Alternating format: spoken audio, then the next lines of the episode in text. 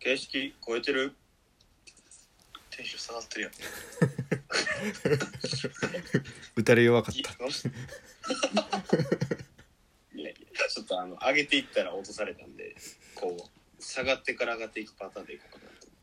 ちょっと何言ってるか分からうんんけど、熱上がこのこの番組は世の中のあらゆることに対してひねくれまくるそんな番組になってます。はい。ありがとうございますまあちょっと前回の続きということで。はい。なんかえっとその石鹸の方もそうやけどえっと文也君なんか塾の方もやるって言ってたやんか。はいはいはい。なんかそれってえっといわゆるほんまに普通の既存の学習塾みたいなイメージではないんかなと思っててんけど。はいはいはいはいはい。どんなイメージの塾なのそうっすね。あのまあ今みんなで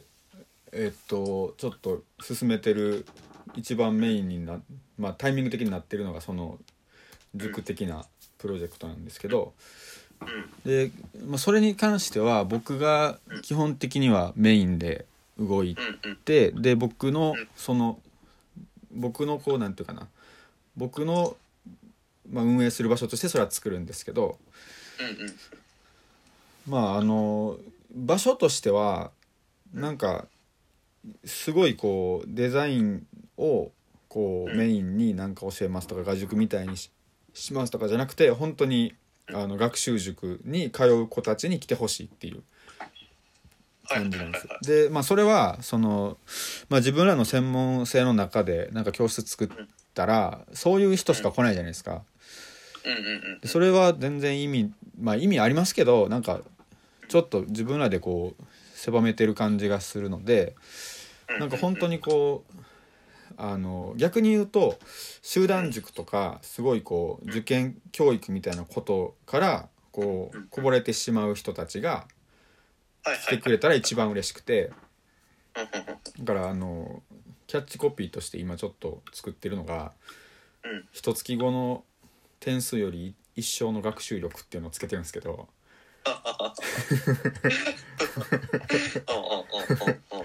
でまあだからなんかそういうこう受験的な教育ってまあすごいずっとされてるしあの学校とか塾ではそれがまあ当たり前になってますけどうん。でもなんかそれをじゃあうん。SNS とかそういうこうみんなが発信できる場でそれ最高やって言ってる人なんか誰もいないじゃないですか。うんうんうん。っていうところで絶対ニーズはあるはずで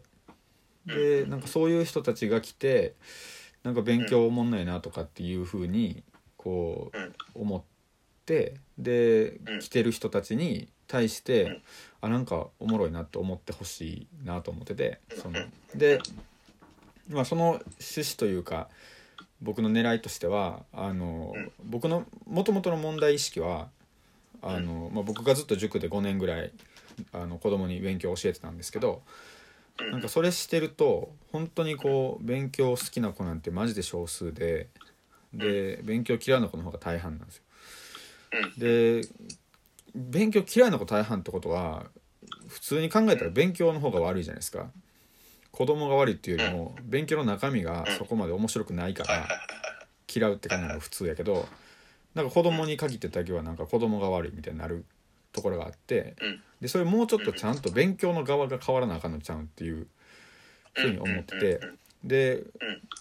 例えばこうちっちゃい子供とかってずっとお母さんに対して「これなんでなん?」とか「これ何?」とかってすごい説明聞いてるじゃないですか。で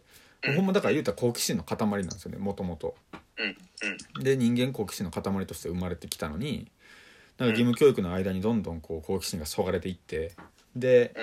もう一番そがれたピークの時にこう高校に行くか社会に出るかみたいな選択を迫られるみたいなことがある中でなんか本当にこう好奇心をちゃんと際限なく広げるような場所が作れてでそういうこう普段勉強してることと実際の社会がどういう接点を持ってるかっていうことをちゃんと実感できる風な場所にしたくてでまあそういう狙いからいくと2つその大枠としてのカリキュラムが分かれるんですけどまずはあの普通の授業として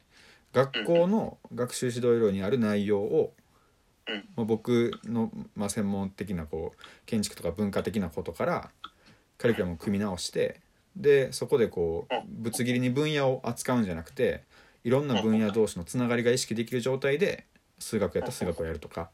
英語やったら英語やるとかでそういうことをしたくてだからテキストとかも今作ってる途中なんですけどテキストももう本を単にこう開くだけじゃなくてもうちょっとこう身体性と学ぶ体験をこうリンクさせたくてだからなんかサイズが普通のテキストの8倍ぐらいあるとかうん。なんかそれだけで変わると思うんですけどでなんかこうまあ学ぶ体験をどこまでこう最大化できるかみたいなことを意識して普通にこうみんながやってる授業を題材にまあもうほとんどエンターテインメント的にやりたいなと思ってて。っていう部分がその好奇心を広げながらこう広がえっとまあ、子供の好奇心広げながら知識もこうどんどん開いていくみたいなイメージで。であともう一つはそのスタンダードな授業と別に、まあ、あの特別授業的な枠を設けたいなと思ってもうそこでは本当にいろんな大人に来てほしくて。で子供にこうワークショップ的なことでもいいしなんか普段考えてること投げてもらってもいいしであとはもう外国のあのバックグラウンド持ってる子とかも日本語喋れなくても全然よくてでまあ僕今あのドイツもともと行くつもりだったんでむっちゃ英語の勉強してたんでそこで結構外人の友達ができてでもうそれもめちゃくちゃこう外人にそういう話をしてるんですけどほんなら「うん。いやもう絶対全然ぜひ教えたい」ってみんな言ってくれててでそういう人らもこうオンラインとかでこう参加して、まあ、実際多分来てくれる子もいますけど、うん。っていうのも含めてこう2つやっていきたいなと思ってて今考えてるその新しい学ぶ場所の構想としてはそんな感じですね。普通のいわゆるえっと学習塾的なえっとなんていうんかな。えっとちょっと言い方すごい悪いけどお金の落としどころみたいなのは持ってるってことやな。あそうですそうですそうです。はははは。なるほどなるほど。そこら辺は今文也君が、えー実際塾で働いたとこのノウハウとかも生かしつつ、自分の業種と交えて教えていくってことやな。あそうですね。だからそこそこって具体的にさなんかどんどんな感じなのあんまりちょっとイメージつかへんなってんけど例えば数学とかでその、はい。文也君の交えてる分野とやることでどどどんなことをやるイメージ教えるイメージなの？でもまあ授業の形式とかは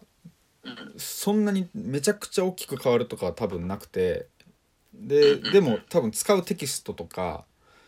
その今日なんていうんですかね、まあ、授業の環境みたいなのは変えようと思ってて。で、まあ、塾って基本的にこうホワイトボードかなんかうん。対面の授業やと、まあ、紙にこう説明を書いて前前にこう紙で書いて説明したりするんですけどなんかそういうのを今はうん。あのプロジェクターを吊るして天井から。で、iPad であのうん。スライドとかを使いながら普通にこうペンタブで板書もできてで例えば地理の授業やったらこう Google Earth とかを開きながらこう上から見るとかなんかそういう風なこうことしたりあとはまあ教科書にむちゃくちゃちっちゃく写ってる写真とかをもう思いっきり大きなスクリーンで出すとかなんかそういうこう、まあ、工夫の中でテキストもあの教える内容も含めて、まあ、もっと刺激のちゃんと強くて印象に残ってでああなんかそうなってんねやっていう風なことをまあなんていうか割と丁寧にやりたいなと思ってて。逆に言うとこうテキストっていかに教科書の内容をうん従来のテキストはまああのなんていうんですかねそぎ落としてというかうん。っていうのが結構基本になってるんですけど、うん。なんかそれをもっともっとその、うん、そういうこうはしょられた教育じゃなくてうん。ちゃんと丁寧にやりたいっていうのはまあありますけどでもそれは授業としては割とまっとうにこう普通にあのやってることと一緒なんでそんなになんか子供に丸投げしてなんか面白いことをややりましょうみたいなわけではないですけど。なるほどなるほど。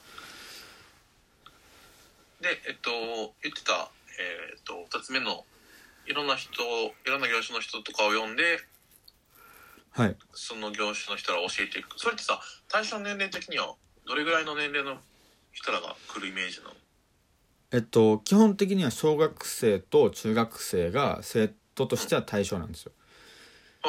それはまあ義務教育機関っていうふうにあの使あっなるほどなるほど、はい、はい、区切ってて。はいはい。ででもそのスタンダードの授業はまあ基本的にはそういう子たちに来てほしいですけどでも特別授業的な枠で設けてるところはもう別に保護者来てほしくてっていうかもはや。子供と一緒に保護者も来て聞いてくれるぐらいのことをまあ目指してるんですけど。うんうんうん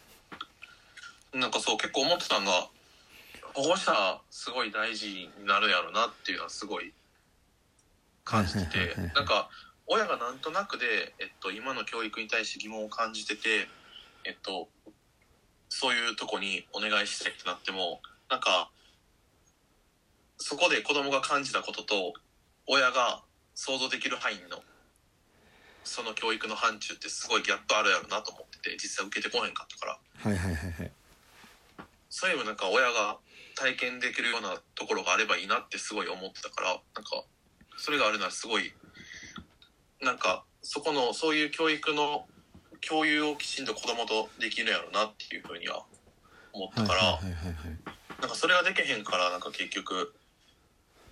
なんか子供が学校行きたくないってもそれがわなんかどういう状況か分からへんから結局行けっていうわけであって。それをなんかな親も体験できるのはすごい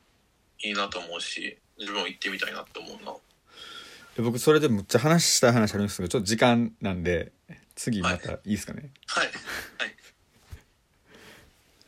この番組が良ければいいねとリツイートお願いします。質問ボックスによろしくお願いします。はい。ありがとうございました